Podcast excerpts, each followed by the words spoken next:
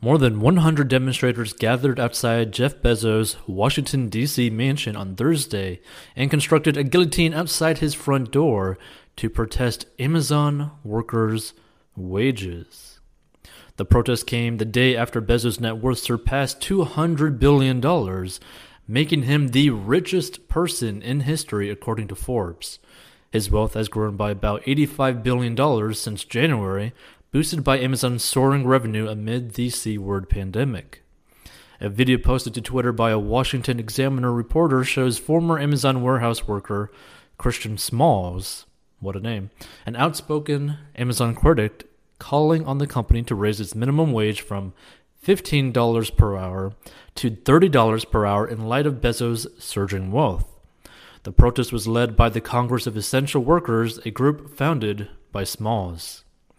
Give a good reason why we don't deserve a $30 minimum wage when this man makes $4,000 a second, Smalls said. Smalls was fired from Amazon's Staten Island warehouse after calling for better safety standards amid the pandemic. He said he was fired as retaliation for organizing a walkout after an employee tested positive for the C word, but Amazon denied this. Now, to his quote, give a good reason why we don't deserve a $30 minimum wage when this man makes $4,000 a second. Like, I just want to comment on that. Now, feel free to give your thoughts on this. But the thing is, Jeff Bezos created that company, he created it from the ground up. He is the owner. You are not the owner. All the employees are not the owner. They did not create the company. Basically, anyone under Jeff Bezos, as mean as it sounds, as cold as it sounds, can be replaced. That's the thing. So, someone like an employee asking for a $30 minimum wage, which is basically a wage that even some nurses make, right? And nurses make a lot of money for, I mean, and they do a lot of stuff, but at the same time, it's like $30 per hour working at like a warehouse in Amazon doesn't really make sense, right? And you're only getting paid more than the national average of minimum wage as well, right? Like Jeff Bezos actually chose to pay people $15 an hour when many companies refuse to do that, right? And not only that, if you don't like a minimum wage, you could always go into sales and you could just make an exponential amount of money. Like there's like literally no cap as to how much money you can make if you were to go into sales. You could also create your own business and make a bunch more money as well.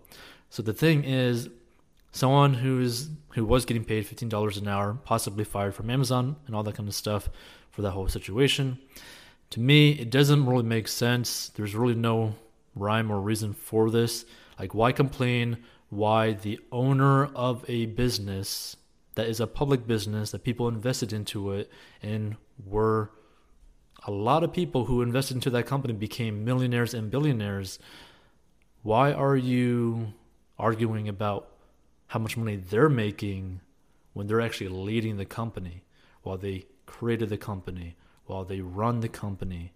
Because this is the thing if your skill set is replaceable you're going to be paid less than someone who is harder to replace. That's the that's the simple fact of it. Which you know, many people might disagree with this. If you're watching this, you might disagree with this. But the thing is, companies can really only pay you dependent amount of how much worth you bring to the company.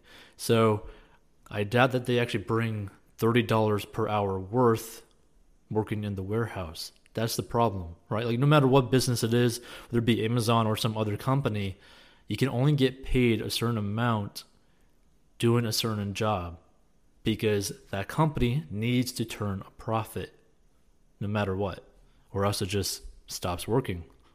Unlike the post service, post office, because apparently they can run for multiple years without turning a profit.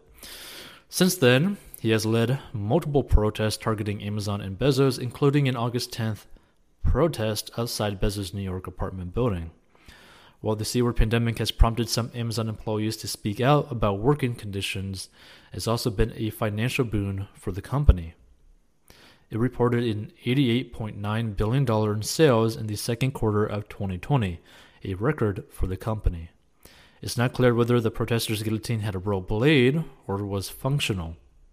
The Congress of Essential Workers did not immediately respond to Business Insider's request for comment. And again, feel free to give your thoughts on this situation.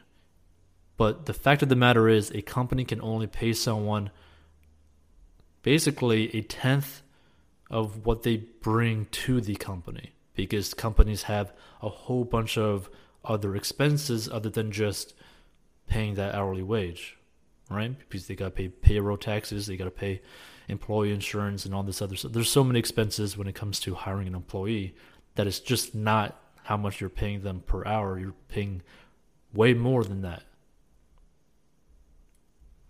Feel ever to check out 40inbox.com, master your money at 40inbox.com.